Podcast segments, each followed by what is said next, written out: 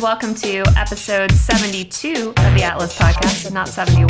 I got my count messed up last week because I was recovering from a cold. um, but that being said, uh, my name is Emma Loggins, editor in chief at fanbolt.com. And I'm Matt Rodriguez, the owner and chief editor of Shakefire.com. And I'm Mike McKinney of Last One to Leave the Theater.com and ATLCW.tv. And we're all well this week. I think I think we're all Yeah. well this week. Yeah, so Yeah. yay. I'm always well. I'm always well. Are you, Are- Mike? You know we're going to point out the next time you're sick or something. Yep, it's totally. We're gonna totally point that out. Um, well, in small talk this week, I got back on Monday from um, New York, New Jersey Heroes and Villains Fan Fest, which was awesome. Um, didn't end up doing any interviews at that one because everyone's schedules kind of shifted and changed a little bit and a bunch of people we had for two days then ended up being one day and things switched around. And long story short those interviews will be coming from the atlanta convention. Um, but it was still a great time and it was cool to be able to look across the water and see new york. Um, I spent a little bit of time down in Hoboken, which is kind of, I think, in, in my my opinion, the hipster cool area of the New Jersey side, where you can like look over and see everyone in Manhattan.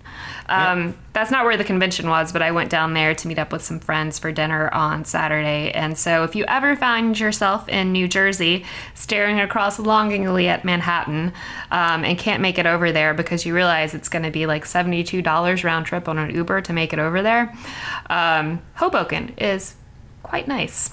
Uh, it- it's nicer than the rest of New Jersey. So, Wait, wait I mean, in comparison, Jersey. I know, I know, but in comparison, I mean, you've got like everything happening across the water, and you just want to be in Manhattan. Yeah, it's Um, like here. Here's a great place to just sit and stare at where you really want to be. Well, it's kind of ni- it's kind of the same thing. Um, I mean, granted, I think Brooklyn's probably a lot cooler too. Um, but being able to just kind of like see the skyline of Manhattan, there's something Mm. really really cool about that. And you can't really see the skyline of Manhattan if you're like In Manhattan. I mean, in Manhattan, you can, but you can't get the full effect of it, and you can from a couple of rooftops in Hoboken. So, Gotcha. just saying. So, so you're so you're saying that their uh, the tourist board in New Jersey should, should say, "Hey, you can see New York from here." Exactly, Hoboken, just across the water from Manhattan. Enjoy the skyline views. Um, yeah, no, that should totally be their plug. Um, but it was a really great time. All, all of that being said, I had a had a good time. Um, but right before I left on Friday for that, we all went to see uh, Cirque du Soleil, uh, which was amazing, It was so good. so good, and that was So good. Your That was fir- my I've first. seen. Yeah, Your it was first Matt's one. first. It was my fifth or sixth one, and this is the best one yet. I will agree. I, from every Totally all, agree. all of the things Best you one have I've to compare ever it to. seen. From all my life experiences with Cirque, this is the best. Uh, but but tell us but tell us what you said after you saw Cirque. What do you mean? Who me? You, s- you you Matt, talking about? Matt said that Well, this he was. was- mad at himself. No, you Oh, were yeah, mad at yeah. yourself for That not. I was mad that I've missed all the other ones. Like I have so much to catch up on now because I haven't seen them. So now I need to watch all the Cirques. I know a lot of them are still playing, but like you got to go to other Gotta travel. and yeah, you got to travel and Yeah, it's um I've seen every single one that has come through Atlanta and I've seen um uh, two of the stationary shows, which are in Vegas, Love and O. O has always been my favorite one. Um, this one actually kind of rivals that for me, which is crazy um, because this is a traveling one, and usually with the the stationary ones, you you you're a little bit more wowed just because they are stationary, and so they put a little bit more into the actual um, just environment. Like with um, with Love, which is the the Beatles one, you have these speakers in your chair, and it's just the sound, you know, paired with what you're what you're seeing performed is just such an amazing experience.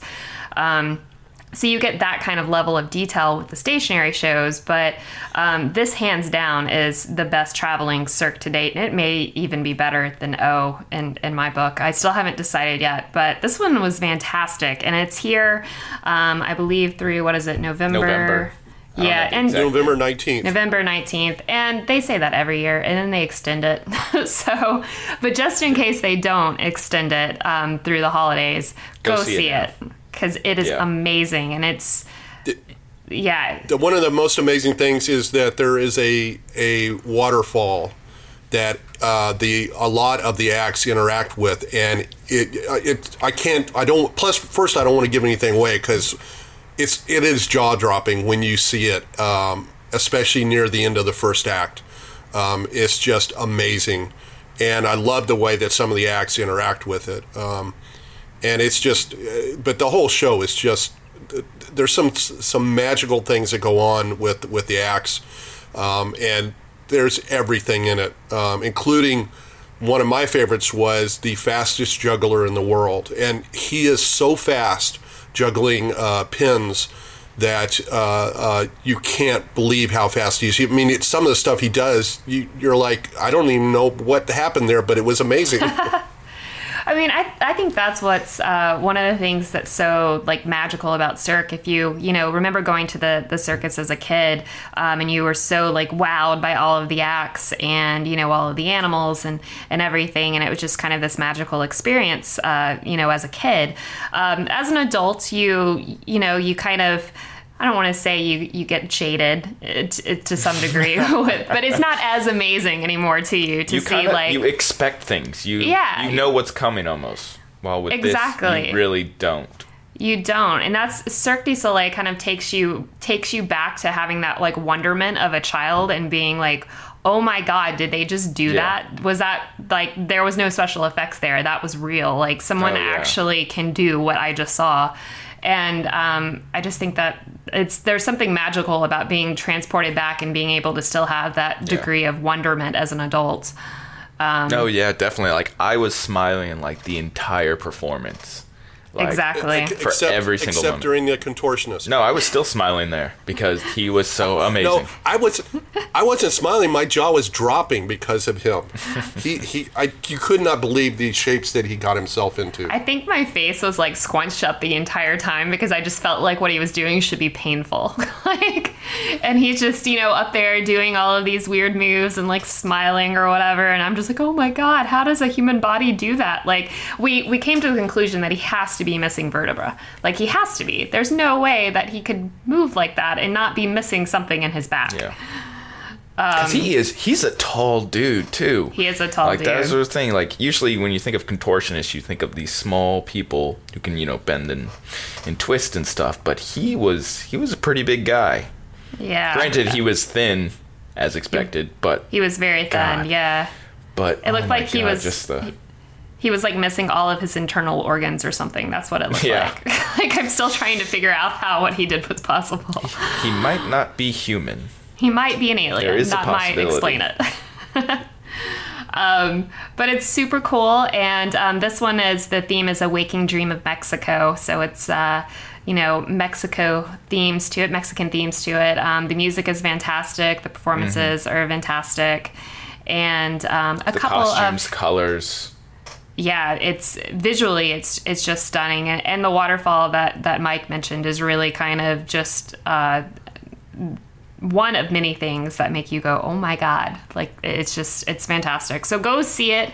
Tickets start at only thirty five dollars, and it's through November nineteenth at Atlantic Station under the big tent in the back. And uh, I want to see it again. Yeah. I want to go back. Definitely. Uh, But moving on, we also did another cool thing. Um, it wasn't last night. It well, was, some of us did. it was two nights ago. Yes, uh, Mike Yeah. was not present. Mike, I feel like Why Mike weren't could, you there? Mike could have gone, and we told Mike Yeah. about the event, and I just. But he was don't- like, no. he was like, nah, it's cool. He's I thought he's my too public. cool I for thought, it. thought no, I no, I thought my public affairs person was doing it. Mm. Well, I hear excuses, but Yeah. that's okay. So that doesn't that doesn't mean you can't do it as well. I know. You should have just emailed them. Yeah. Well, yeah, but then who's who's gonna? Yeah, no, I can't. If she goes, then I really can't. No. Hmm. All right. Even if whatever. What? Excuses. Mike just doesn't. Mike just doesn't like clean energy. That's that's the real problem here. Mike, That's right, I'm Mike, big oil Mike all the is way. not I- committed to 100% renewable energy.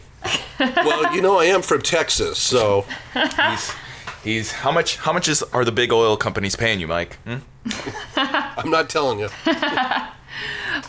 Well, the event that uh, Matt and I went to on Tuesday night here in Atlanta was um, put on by the Solutions Project. And it's uh, this initiative called ATL 100, which is a multi week campaign putting the spotlight um, on local heroes who are helping Atlanta achieve its commitment to running on 100% renewable energy sources. And earlier this year, Atlanta actually became the 27th city to commit to achieving 100% renewable energy by 2035, which, I mean, less than 20 years, that's that would be awesome if we could do that. Um, Yeah. But it's going to take It- a lot of effort and a lot Yeah. of participation from from the community. Yeah, because I mean they said I think they mentioned like we're currently at like two percent. Two. Yeah, Yeah. two percent, and they said that was Yeah. like stretching it. And that yeah, So- and it's like that was being generous, and you're like, oh my god, how are we gonna get to hundred percent within Yeah. you know 30, 20 years? It's But, it's gonna be a task, know, but I mean I think we could do It it. is. I think we can do it too. And, um, you know, not to, to get too political or anything here, but I don't think there's ever been a time in which people in this country are more motivated to do things for, you know, the climate and for looking into, um, you know, solutions like renewable energy to Yeah. help help the planet and help their cities and communities. So I think Yeah. we're in a good position and place to, to really inspire people to do that. So um, Mark Ruffalo is actually one of the co-founders of that project, and Matt and I are hopeful that we can get him to come on the podcast at some point and, Yeah. and talk talk about this um, because it is it's it's really cool when you see um, he he spoke so passionately about this Yeah, on Tuesday night. That was one of the things I was gonna mention, like how passionate he was about this project, because you know you see celebrity endorsements all the time, and you know they're just basically reading a general script. And Exactly. They're pretty much dead behind their eyes. exactly. but seeing him, you know, on stage in front of the audience, just delivering this such a heartfelt speech. I know Emma, you captured it on video. I I captured a good portion of that. It's up Yeah. Mm-hmm. on uh, up on Twitter. You can find it on my Twitter and um, up on Fanbolt too. Yeah, yeah, same on Shakefire because I, I linked to your your Twitter video on on the article we did. So, um, but yeah, it's just you can tell he really cares about this. Yeah, it's uh, you know uh, so many celebrities with this kind of stuff. They they do it for really the the PR for themselves. And when you get up there, or when someone gets up there, like Mark Ruffalo did on Tuesday night and spoke about it, like you you just have to see the video. He has Yeah. so much passion and enthusiasm for this project, and, And like you could tell he um, was like choking up at a couple moments too. yeah, yeah, he was emotional about it. Um, so, I mean, it's all the more inspiring for, for people to get involved um, and and be a part of this, and you know, be a be a superhero in your own community. Um, but we'll we'll keep trying to to get him on the podcast. I, I fingers crossed we we get him to come on and talk about it because um, it just I think it's it really It's a good it's cause. always it's a good cause and it's always uh, a great conversation when someone is that passionate about something Yeah. so um, that was our event on on tuesday night and you can find out more about that on fanbolt.com and shakefire.com and uh, let's see what do we got next we got the box office next um, i didn't see any movies last week what did you guys see Well, we went. well wait go- wait let's let's talk about the box office first before we Well, that's what we we're gonna talk about. Yeah. Yeah. It, of course, was number one. It is dominating the charts million. again.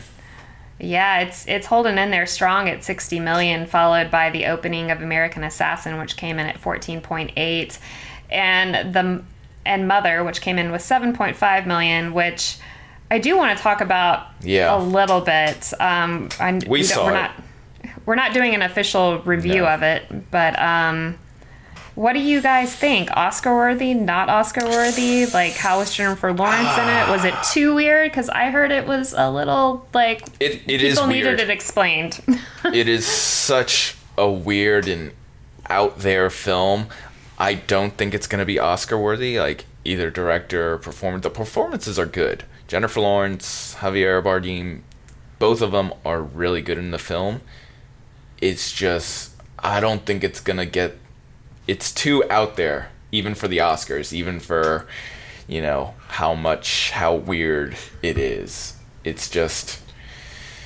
Yeah, I mean there there is a reason why it got an F cinema score with audiences because there's there's no way you can expect anything of what it is even from the trailers like it is so unlike the trailers it's it's just it's definitely needs to be seen you owe it to yourself to go out there and watch mother because it is such a weird movie and you will definitely be talking about it with your friends and everybody because you'll be like i have no idea what this movie is let's talk about it Okay, well, I, I think one of the reasons well, CinemaScore is a, a, a service that talks to moviegoers after they've seen a film, like right after they've seen it in the theater.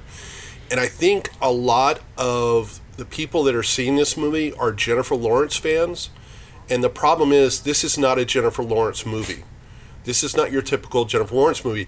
I think the cinema score would have been higher if somebody like Natalie Portman or uh, another actress that's done a lot of indie stuff and has done some very, um, you know, uh, m- more out there films, not less uh, uh, mainstream films. I think the cinema score would have been higher because I think the audience would have anticipated, oh, well, it's Natalie Portman, it might be a little weird. People are going to see this because it's Jennifer Lawrence, and then they're going, and it's such a weird movie. Now, I really liked it, and I especially liked it after reading uh, a colleague of, ours, uh, Matt Goldberg, wrote a very good piece on the film and what it means on on his uh, Collider.com website. Um, it's an allegory, and um, it's it's an allegory uh, about the Bible, and uh, so um, it's just a very strange film. It's not for everybody. I did enjoy it. I did give it a good review, but there's a lot of other critics did not give it a good review, and I think that's another reason why it won't be Oscar contender.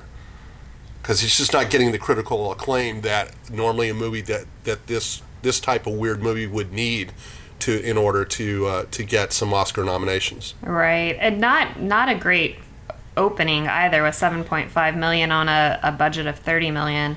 Um, is it in wide release or is this only playing in certain cities right now? No, no, it's yeah, it's it was uh, it was in over two thousand theaters. Okay, so it, it So, should yeah, have done it- better than Yeah. 7.5 million. yeah Um, but I don't I remember mean, the. it'll, it'll be interesting to see like if it has legs because Yeah. I don't think it will. because good or bad people are talking about it and Yeah, people are talking about it, but I don't think it'll have legs because of the fact that um, it's not the the word of mouth on it is not going to be good. Um, most people that see this movie are not going to recommend it, and I and I I almost guarantee that. Now I went and saw it at Studio Movie Grill, which is a a place where you go and eat while you also watch a film. And I, it was a very small audience. I saw it on opening night Friday. Um, nobody left, but you ordered. They everybody ordered something, so they're not going to leave. Um, but I bet if you, but I bet if you saw it in another theater, I bet there was some walkouts. Fair enough. Um, that kind of sounds to me like how would you compare it to like Melancholia? Because that kind of seems like a similar reaction where people don't know what they saw, and a lot of people, you know, left during it. would you kind Yeah, of compare um, it in terms Mel- of like weirdness?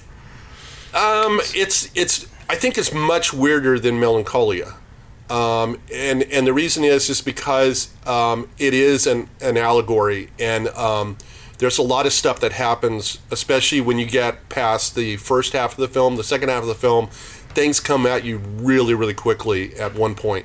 Uh, um, the other thing that I want to warn people about is there there is a couple uh, there there are they're linked, but there are a couple of scenes in this film that are highly disturbing that some people are going to get very, very upset about. I'm not going to give anything away, but there's some very, very disturbing scenes. There were a couple that are very hard to watch, very uncomfortable to watch, and I just want to warn people that that's it's not it's not an easy movie to watch. Well, fair enough. Um, speaking about whether or not it'll have legs, it's going to be interesting because we do have, you know, some. We're getting into some good movies coming out. Um, Yeah. uh, I'm assuming I didn't see Kingsman. We're going to talk about Kingsman and um, the new Lego movie today.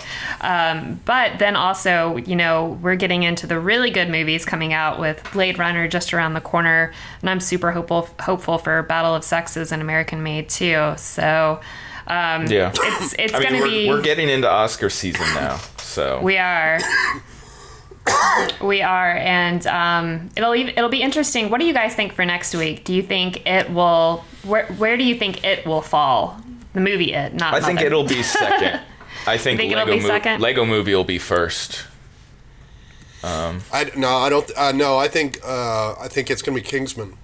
Really? Yeah, I think Kingsman is going to be in the in the high in the high forties. I think Lego Movie's gonna Uh, win. No, I think no Lego Movie. I'm I'm talking. I'm thinking it's going to be probably ten million less than than uh, than Kingsman. So you're We saying second for Lego? Uh, or third? I would say probably. I think I think third. I think it is going to still have legs because the word of mouth on it is so good, yeah. um, and people are enjoying it so much. And I think some people are going and seeing it a- again uh, because they've discovered there's a ton of um, of um, um, what um, hidden Easter eggs. stuff. What Easter eggs? Easter eggs, yeah. There's a ton of Easter eggs in this movie, and so people are going back, uh, especially Stephen King fans, because there's a ton of Stephen King um, Easter eggs in this in it. All right. So our, our predictions from Mike for next week will be um, Kingsman in first, followed by it, followed by Lego. Matt, your top three Lego, then what? Lego, then it, then Kingsman. All right. We'll we'll see which one of you are right. I'm not going to make any bets because I have not seen any of these movies but it. That doesn't matter. That doesn't mean anything. Although I will say Kingsman has Channing Tatum in it, and I'm a Yeah. Channing Tatum fan, so Well, I want well, it to do well. Then prepared to be disappointed. no, Yes. don't tell me that. Well, All no, right, I, well, I say we should. We definitely need to talk about it because yeah, it's All right. Well, we that's wanna- not a very Is that- is that a exciting intro. segue? Not for me as a Channing Tatum fan, but that's fine. Um, we'll move into our review segment. Um, which one of you want to want to set up Kingsman? I'll set up Kingsman. Why not? So, All right. Kingsman: The Golden Circle, as it's called, is a follow-up to the original Kingsman, and it's basically um, Eggsy now is one of the lead Kingsmen for the uh, their the British section, and what happens is that something happens where they basically the entire Kingsmen get um, destroyed. They get wiped out, and so all that's left is Eggsy and um, Mark Strong's character Merlin, who's like the trainer and tech support guy. And basically, they're trying to figure out, okay, how can we rebuild and how can we get the people responsible for this? And so they basically have this doomsday scenario where they have to travel stateside and hook up with the the statesmen who are basically the the United States version of the Kingsmen. And so that's where, you know, um, Channing Tatum, Jeff Bridges, Pedro Pascal, all their characters, they're all statesmen come in. And basically they Gotcha. they team up together to take down this new um, the new villain, which is played by um, Julianne Moore, and she's basically a uh, a drug dealer who is trying to basically take over the world. Gotcha. So yeah, it's a lot of action, a lot of ridiculous, over the top stuff. Well, um, But, um, before before I get into asking you guys questions about it, just based off of your description, did you feel like the again as a Channing a Channing Tatum fan and wanting to see more of him, which you've told me this is not going to make me happy for that. Um, do you feel like they were trying to set up anything with the Statesman for maybe their own movie? Yeah, I don't know. I don't know about Um, a spin-off, but may, maybe just. I mean, they're definitely gonna continue it. You know, Okay. there's definitely gonna be a because of third. the fact that there's not enough there's not enough Kingsmen left uh, to you know they're going to have to repopulate the Kingsmen. So I have a feeling that and the, uh, the Halle Berry part, which she basically she plays Merlin's counterpoint in the film. um, they're setting her up to be a bigger character than she is in this film. Um, to be actually out in the in the, In the you field. know, out in the environment instead of staying behind and and you know talking to him over over uh, earpiece. Um, but yeah, Channing Tatum. If you're a Channing Tatum fan, you're going to be very disappointed. I almost felt he was just there to be a talking point in the film. Like so, when they announced the lineup, you know, get people excited about this film because Channing Tatum was joining the cast. But he he's very underutilized in this film. He's he's barely. I mean, we. I say we already talk. We can talk about it. I mean, All right. because basically, so he's like in it. He's one of the first statesmen that they meet, and he has this really cool scene at the beginning, but then he gets um, basically infected because he's taking the drugs. He's taking drugs, and they're they're basically tainted drugs. That's how um, Julianne Moore's character basically gets into people. She taints the drugs, and so he's a partier guy, and he he turns out he gets he gets a tainted batch of drugs, and so they freeze him while they look for a cure.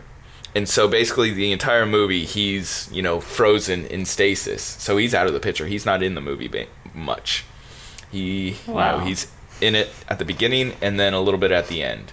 So if you're expecting Channing Tatum, like Halle Berry's in it more than him, even Colin Firth, who was, you know, he was the guy who was presumed presumed dead at at the end of uh, Kingsman. well, you're giving away a lot here, Matt. This is all in Spoiler the alerts all over the place. It is in this the was trailer. in the trailers. you know he's alive in the trailers. You see him. So that's not Um, spoilers or anything. I mean, even he's in it more than Channing Tatum. All right. Well, let's jump into the official review because so far you guys have not sold sold me on this based upon the lack of Channing Tatum appearances in this movie.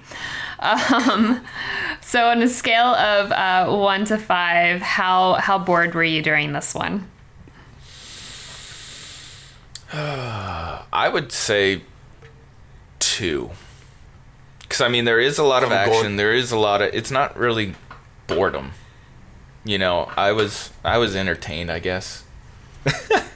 That I'm giving I'm Sounds giving it a four. Yeah, yeah. I'm, I'm really giving it a convincing four. I'm giving it a four. I was bored. I'm. I, first off, this movie's two hours and 20 minutes in length, and it feels every minute of it. At one point in the film, where you you sense that we're coming, we're going to go to the big finish, and so I and so I'm looking at my watch, and I look, and we still had 35 minutes to go before the end of the film. Well, I'm feeling like Mike's gonna have a high score for for this next one. Then, um, on the eye rolling factor of one to five, uh, how much were you guys rolling your eyes? Oh, I'm giving that a full Five. five. yeah, there's so much eye rolling. Like it's just absolutely ridiculous. Like if you thought the original Kingsman was like over the top, you know, with like the exploding fireworks heads and um, Samuel Jackson's character, this one takes the cake for just how ridiculous it is. It is just absolutely outrageous, and you're just like, oh my god, what am I watching? And and not Yeah, in a mother Julianne, way. Julianne. Moore's Julianne Moore's character and her her hideout, her lair, is just so cartoony that I felt like it was almost like a Tim Burton film. I mean, she's got this this this this her headquarters is um, a bunch of buildings in the shape of iconic American uh, buildings, like uh, you know, like a, a donut shop with the giant donut on top, and um, a uh, uh, Mel's like um, uh, uh, uh, restaurant, and uh, you know, a movie theater with a marquee, and it's just so over the top, and she's so over the top. Um, her character is just so cartoony. and also, it's in the middle of the jungle too. That's she built all this in the middle of like the jungle, in the middle of ruins. So to add a further just over the top ridiculous to it. Gotcha.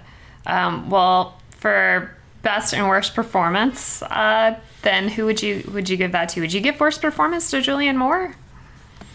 I don't know because everybody's just so bland and annoying. Is it a tie for the whole You, might, cast for you worst? might have to give it to just to um, Channing Tatum just because he's not in it. no, don't Because say that. because they, they I mean through the advertising you think Channing Tatum's going to be in it. Like Yeah. he is a major selling point for this movie and I think a lot of people are going to be disappointed because he's barely in it. Um as far as best though, I would have to give it to Elton John. Elton John is in this movie and he plays himself. and he he is hilarious, I will admit. Yeah, that that's the only bright thing in this whole film, and is is that Elton John in this film is just just so much fun to watch, and he has so much fun in the part. Which, tell you the truth, it doesn't look like anybody else is having fun, but he has a blast in this film, and I don't want we don't want to give anything away, but he, his, his appearance just kind of shocks the crap out of you when you when you see Really? it. Um, and then it, and it, he continues he to delight you throughout John. the rest of the film. Like it's ter- stereotypical Elton John, I would say, and it's it's awesome. Yeah, he's, he's definitely making fun of himself and and uh, his diva ways. I guess would be the best way to put it. Um, speaking of surprising uh, appearances, this is uh, Jeff Bridges' first time in a movie since 2009, completely clean shaven. So, did that appearance uh, surprise you guys? no beard, It no mustache. It was it was a little surprising. Like it took a second to realize, like, oh, that's Jeff Bridges. Like when you hear his voice, you're like, yes, that is definitely Jeff Bridges. He's he's pretty much wasted in this film. Also, he, he's he's got a very small part. Um, it's not it's not very memorable. Still more than Channing So- Tatum. um, Has it Well- really been since 2009? yeah, it was a, What movie a dog year. A dog year was the last time he appeared clean shaven in a film. Wow. Just random fun fact. for I you wonder how much they had to pay him to shave his. Which that's weird. It's weird that he's clean shaven for this because you know, it's the statesman. You know, they have this Western feel to it, which you would think that like they would want him with his mustache. That's true. That's true. Um, I also I'm also reading here that all of the statesmen were named after alcoholic beverages. They are. Yep. So uh, what what was Jeff Bridges? Maybe Jeff maybe Bridges that had was something to do was with it. he was champ- champagne, aka cha- champ. So Jeff Bridges was champagne. Channing Tatum was tequila. Um, Pedro who Pas- was whiskey? Pedro Pascal was whiskey, Okay, and then Halle Berry was ginger ale. ginger ale is an alcoholic beverage. Well, Uh, well, it can be I am mixed with DB alcohol. is misleading me. Well, Fair enough. yeah. Um, okay, well, cool. Um, this this film obviously doesn't have a very high uh, Atlanta recognition factor as it was filmed in the UK, so nothing nothing there. Um, overall, on a scale of one to five, what would you guys give give this movie? I'd give it a two point five, an AT Ouch. with a little L. I'd give it a two. All right. Well, that's Yeah. sounds promising. it's, it's sad because I loved the first Kingsman. I thought the first Kingsman was great. It was really inventive, really different.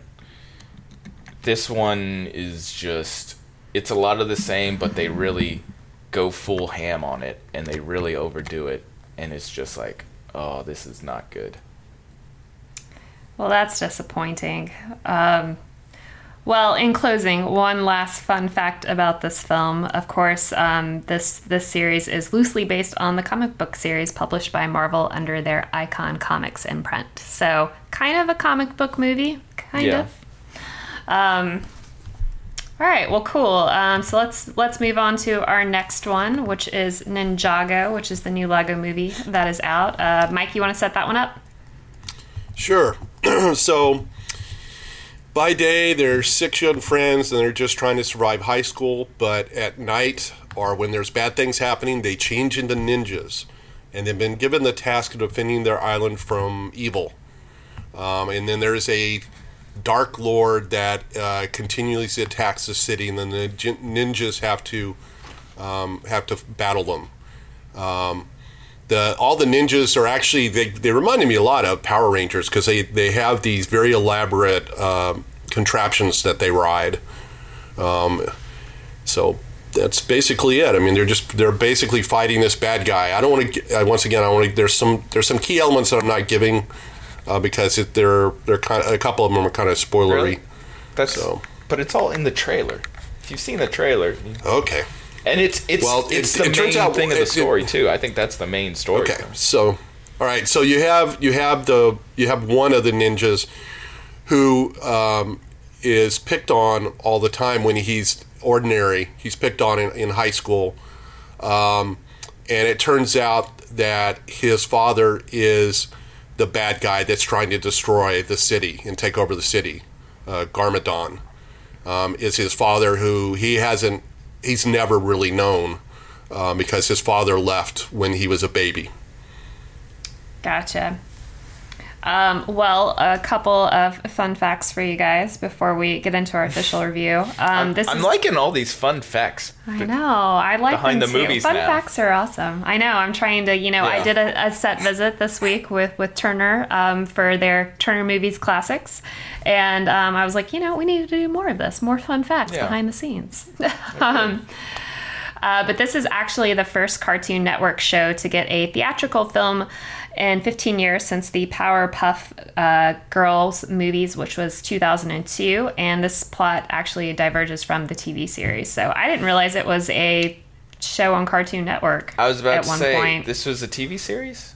Yeah, apparently, apparently it was on Cartoon Network. There you go. I did not know. I thought it was just based. I thought that it was just a toy set from Lego. Yeah, it's uh, the Lego Movie. Obviously, was incredibly Oh, yeah. successful. So you know, and then Batman one was also successful. So I mean, it's a it's a successful franchise. So Yeah. I'm sure they're gonna do tons of stuff, whether it's based on TV shows or not. Um, but yeah, Uh, so let's uh, let's jump into it. On a scale of uh, one to five, how bored were you guys during this one? I would give it a, a 1.5. Um, the humor is great. It falls in line with both the Lego movie and the Lego Batman movies. So if you're a fan of those movies, you're definitely going to like the Lego Ninjago movie. Um, there were a few instances where I felt that they stressed the the jokes. They stretched them too far. Like they repeated them for comedic effect, and like it worked the first time, but like they kept doing it over and over again, and it was just like, okay, I get it. Stop now. But other than that, I was I was laughing a lot, and so yeah, it's a lot of fun. I'd give it a two.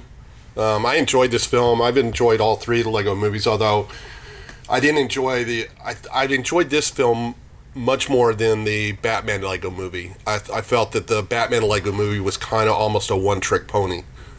Uh, but I enjoyed this film. It, it helps also you got Jackie Chan in it. Yeah, he's their he's their uh, he's their their guidance, um, and he just brings uh, he always brings energy into any film he's in. cool. Well, on a scale of one to five, how um, how how much were you guys rolling your eyes during this one?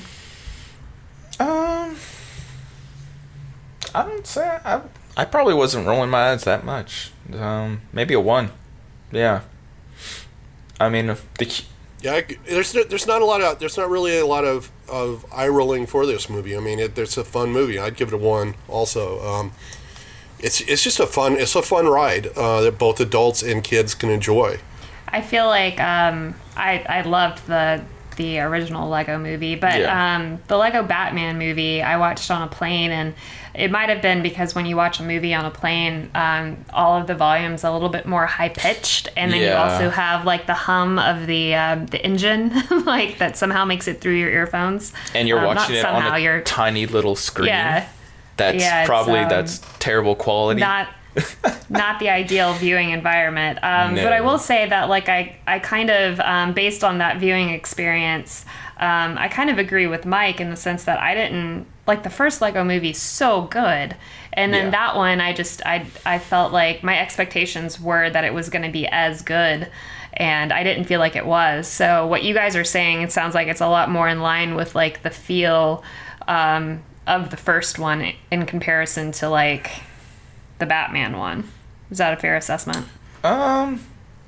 See, I well, I you I, liked I liked I liked Lego Batman. Lego Movie, Okay. hands down. I agree with you on that. Is the best the Lego Movie. Um, but I did like Lego Batman. I mean, I would say this is for me at least on par with Lego Batman. Um,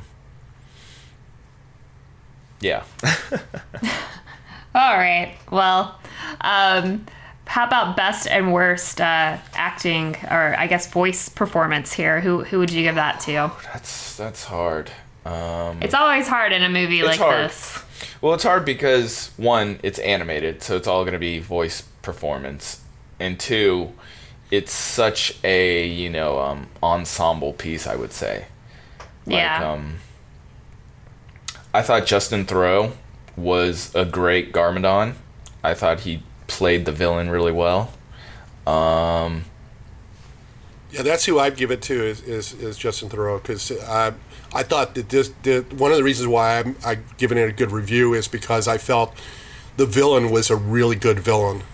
Um, you know, and it's not it's it's not just your ordinary villain because he's got he's got a lot of issues with his Yeah. son, um, and he's got an overinflated ego, which most villains do, but th- but his is is pretty funny. And yeah, that, and that's one of the things I would say that the film does so well is that it's a much more heartfelt story because the main story is, you know, this father-son relationship when, you know, you got the good guy versus the villain, but they also happen to be father and son. And it really focuses on that. And I thought that was something cool that it did that the other two films haven't really touched upon. gotcha. I also want to say um, Kumail Nanjiani is is great as well as Jay.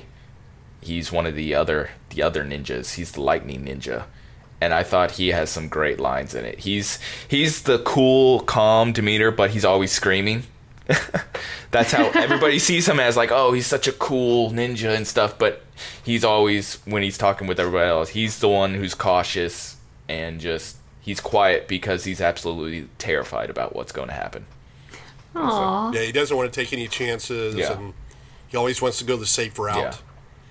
Well, I'm. That makes me happy that you guys picked Justin Theroux because um, Justin Theroux is an amazing actor, and as we've talked about before, um, he was fantastic in The Leftovers, and The Leftovers nor Justin got Emmy nominations, which I realized we forgot to talk about um, for for the final season of that show, and it should have. It absolutely should have. In fact, I would say he probably.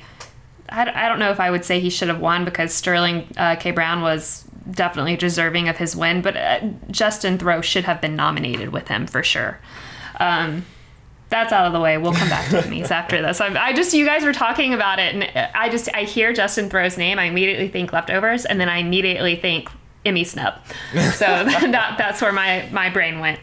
Um, But uh, moving along, obviously not a high ATL recognition factor here, as it No. is an animated movie. Animated movie.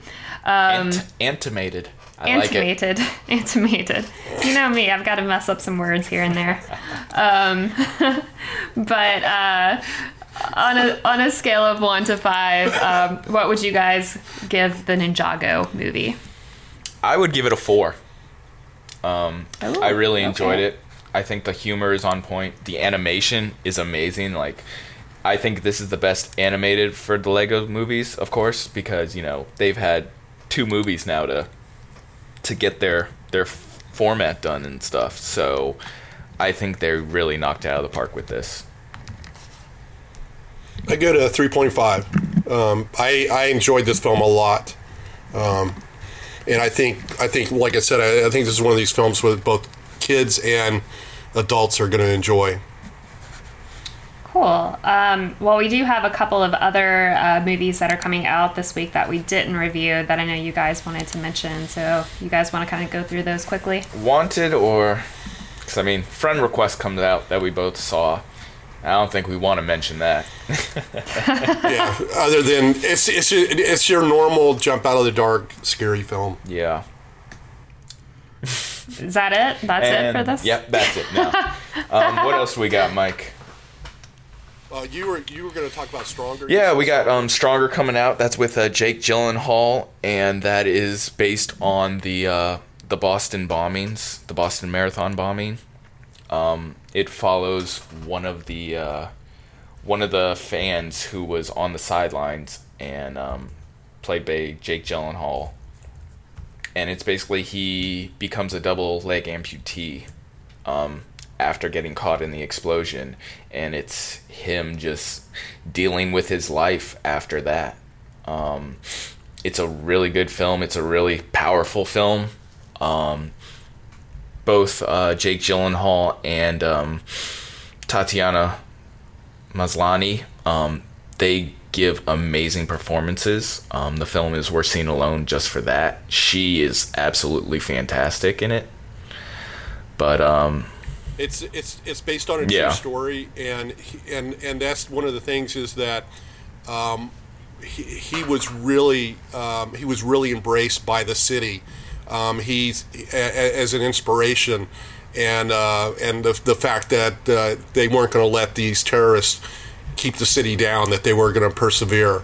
And uh, so he's he's a he's a he's a hero in Boston. in Boston's eyes, Um, and that's and- what the film film deals with because he's just like I'm not a hero. I was just there. I got blown up. Like I'm not this thing. Like I don't want to go to these baseball games and throw out. Like I don't want to go to these hockey games. I don't want to be this symbol because I didn't do anything. He's just like this all just happened to me and I just got caught into it. So it's like him just trying to deal with all this all these things that are happening to him all at once. Gotcha. And I want to I want to mention uh, uh, another film that's coming out. It's called Brad's Status, and uh, it stars Ben Stiller and Austin Abrams. And um, it's just a, a father going on a trip with his son to tour colleges on the East Coast. And um, it's an amazing performance. It's just dazzling performance by Ben Stiller. Um, uh, Mike White wrote the script. He he's he's written a lot of stuff, um, uh, but uh, he's he's known for uh, doing some stuff with Jack Black. Um, he was the he was the writer for um, School of Rock. Um, he also uh, wrote and produced the TV series School of Rock. Uh, but it's just a, a wonderful performance by Ben Stiller. Uh, Stiller's character is kind of going through uh, uh, all his all of his college friends have all become successful. Um, one's a, uh, a famous political writer. Um, one uh, invent had a, an app that went went viral and um, is ret- retired at age 40. Is living um, in Hawaii with with two women. Uh, another guy is a successful uh, banker. So all his friends, and they've all kind of lost contact with Brad. And Brad is he's happily married, um, and they have this one kid, but he's going through all these self doubts about um, where he should be in life and where um, what what whether or not he's happy and whether or not he's successful. Um, and a lot of the film is done in voiceover. You actually hear what Stiller is thinking about it at, at different times. Um, and it's just a really, really good performance. If you're a parent, especially if you're a parent of, a, of a, somebody that's getting ready to or is, or is going to college, you want to see this film because it's just a wonderful performance. And he's got great chemistry with Austin Abrams, who plays his son. Um, they, their scenes together just seem really real and and, and, um, and at times emotional. Um, so that's Brad Status. I highly recommend it. And then if you're a dance fan, there's a Russian film called Polina about a, a young Russian girl um, that uh, she's about to achieve her dream, become a classical ballet dancer at the Bolshoi Ballet. And she decides to go down a different path and discover other forms of dance. Um, and it's a really good movie, and the, the dancing in it is just amazing. Um, so if you love or even like dancing, it's not just classical; it's also modern dance. Uh, quite a bit of it is actually modern dance. Um, it's a really, really spellbinding film to watch. Cool. Um, so those are out um, this Friday. So we've got we've got some good choices for people this week. We're getting back Yeah. into to having good movies, which is great because August August really sucked. No, yeah. I do want to briefly talk about the Emmys before we uh, we wrap up. Of course, um, next week we'll be talking about um, American Made and Battle of the Sexes. Um, so definitely uh, definitely look forward to that. Um, but wrapping up in the in the TV world, the Emmys happen Sunday night, and I I'm How pretty did, proud how of did Matt we and do? How did we do in our predictions? Uh, well, you and I beat beat Mike by a lot. Yay! Um, but not as much as I would have liked because Veep is still all over the place. I heard that. What did I tell you about? I did tell you about Veep, didn't I? yeah, and Veep then like is I think, and then Uh, also um, Handmaiden's Tale. I heard. Oh my Yeah, god. Hand, Handmaid's Tale um, really that took outstanding drama series, outstanding supporting actress, outstanding lead actress, um, a bunch of writing and directing. Um, it, it took basically everything. I Um, need to there watch were- it now. I guess. I know. I need to watch it too. Um, I, I was excited for Elisabeth Moss uh, winning the Outstanding Lead Actress because I think it was another situation in which she was so fantastic in Mad Men, and she really never got, I think, the praise she deserved for it. So it's it's great to see her in a role where she's finally getting the attention that she deserves. And Ann Dowd, um, who was also in The Leftovers and was fantastic in it, um, also didn't get attention for that. And of course, she's getting attention now for for her work in *Handmaid's Tale*. So um, I was exciting for that. Um, this is Us surprised me by only taking, um, I to my understanding, one award home. Looking at this, the awards now, I I missed the first thirty minutes of the the show waiting on my on my pizza to take back to my hotel room and eat while I watched the Emmys on Sunday night. Um, but Sterling K. Brown took home Outstanding Lead Actor. Um, he's absolutely fantastic in This Is Us. If you haven't seen it, um, he's just a fantastic actor in general. Yeah. Um, but Veep, okay, let's let's talk about Veep for a hot second. Um, they're going into their final season, which means they can win. They They're can win gonna- more Emmys next yeah, year. they're going to destroy the Emmys next year. Which again, they probably, will. because it's going to be Yeah. their final season. So yeah, So just to like put this into perspective for you guys, uh, Julia uh, Louis Dreyfus has won every single year this show has been on for outstanding lead actress in a comedy. She now holds the record for most consecutive wins in a role. And um, Veep, I think it's it's been kind of back and forth over the years between that and Modern Family. But like, oh my God, like it's a point in which you know our our politics kind of you know watching the news is almost a, a comedy show nowadays and so you think that maybe some of these political shows would have um, become a little too real in a sense for, for people still to give them this much cred um, but no no they are still still going quite strong so Yeah. um, uh, maybe So I have a I have a little beef with with the Emmys. Um, so in the comedy uh, side, the supporting actor and supporting actress were both won by Saturday Night Live performers Alec Baldwin and Kate McKinnon. yep I think I think that because they already have an Emmy called Variety Sketch Series, which Saturday Night Live won. I think that the Variety series should have supporting actor and actress in their own thing, and Alec Baldwin and Kate McKinnon shouldn't have been up against people that are doing thirty-minute or one-hour comedies. that's fair is there enough? Is there enough though for that? I, I think now there is. Um, because I think you could. I don't know. I'm, I just Because, rolling like- it out. I just, I just Isn't SNL Yeah. really like the only one that actually has like a big well, I'm thinking about all the of of I don't comedy. I, actors? I haven't. I just, I just thought of this, so I haven't really given a lot of thought. So Because like most of the variety series, that's like talk show hosts and stuff. Like they don't. yeah It's not really like comedy Acting. performance. Yeah. Yeah. True. True. There may not be enough. Yeah, maybe not. I don't know. I just, I just felt like that that, that they should have been separate than people that were, you know, nominated from Modern Family or Veep or whoever, whatever show you, you want to talk about. Fair enough. Fair enough. Um, we did get a little bit Atlanta love. I really thought Atlanta was going to take outstanding comedy Yeah. series, even though I still say it's not really a comedy series. It's got funny moments, but it, it still feels weird to consider it a comedy to me. Um, great show, and I really thought it was going to win. It didn't win, but it did win for, um, Donald Glover. Donald Glover. Donald Glover won it for Outstanding Lead Actor in a Comedy Series, and he also took home Outstanding. Uh, where was it? Is it directing? outstanding directing for a comedy series. He had, he also took. So I mean, there were. It, it was overall pretty good this year. It was it was great to see uh, *Handmaid's Tale* did so well. Um, I would have loved to have seen more for *This Is Us* and more for *Atlanta*. Um, doesn't look like there was any love for *Westworld*, uh, which Or or Stranger Things. Stranger Things. Come yeah. Okay. on. Let's There- let's talk there- about that Stranger for a Things, hot come on. second. Stranger Things should have gotten at least one award. At least one. Just like I, I, I really think that one should have got outstanding. Um, or uh, what, what was the one? It was the one that um, oh god for the writing. The writing for the Duffer Brothers. The one the Duffer Brothers was nominated for Uh, that was outstanding directing. writing, or outstanding. They were nominated for that too For directing They- for drama, yeah. the Duffer Brothers just should have won something. um, if no one else from Stranger Things won anything, they should have won that. Um, I so yeah. I mean, really, that's all I can say is I feel like they got snubbed.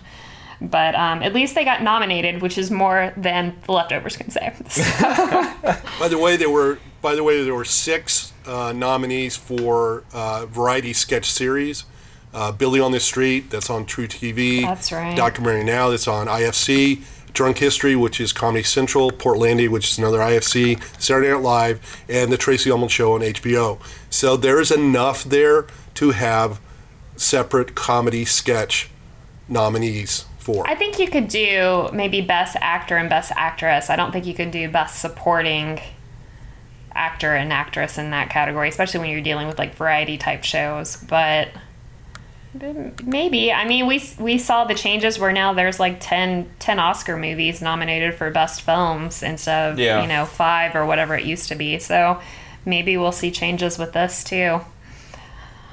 And you did you did have um, um, shows that uh, did have some winning shows by uh, uh, that were on Netflix that won an Emmy. So you're you're add, even adding more to that category with all the stuff that's on Netflix and Hulu and stuff. Yeah, no, exactly, and and So I'm- Amazon. I'm, I'm I'm writing an angry letter to the Emmys. That's what I'm doing. do it.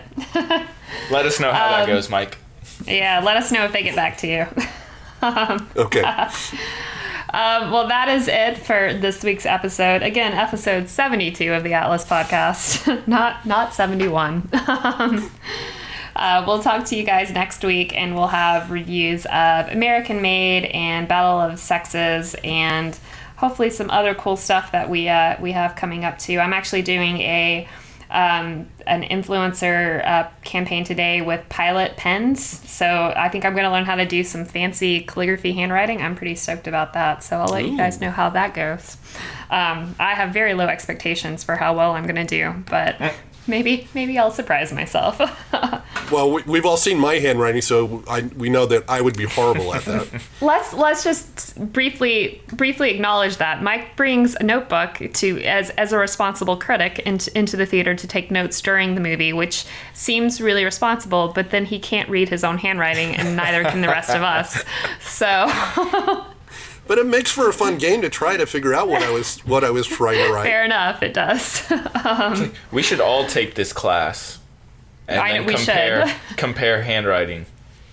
I will I will gladly teach you guys what I learned today. Um, it's it's just funny me having gone to art school. I my handwriting is I, I can't do any sort of fine art anything, much less like nice looking handwriting.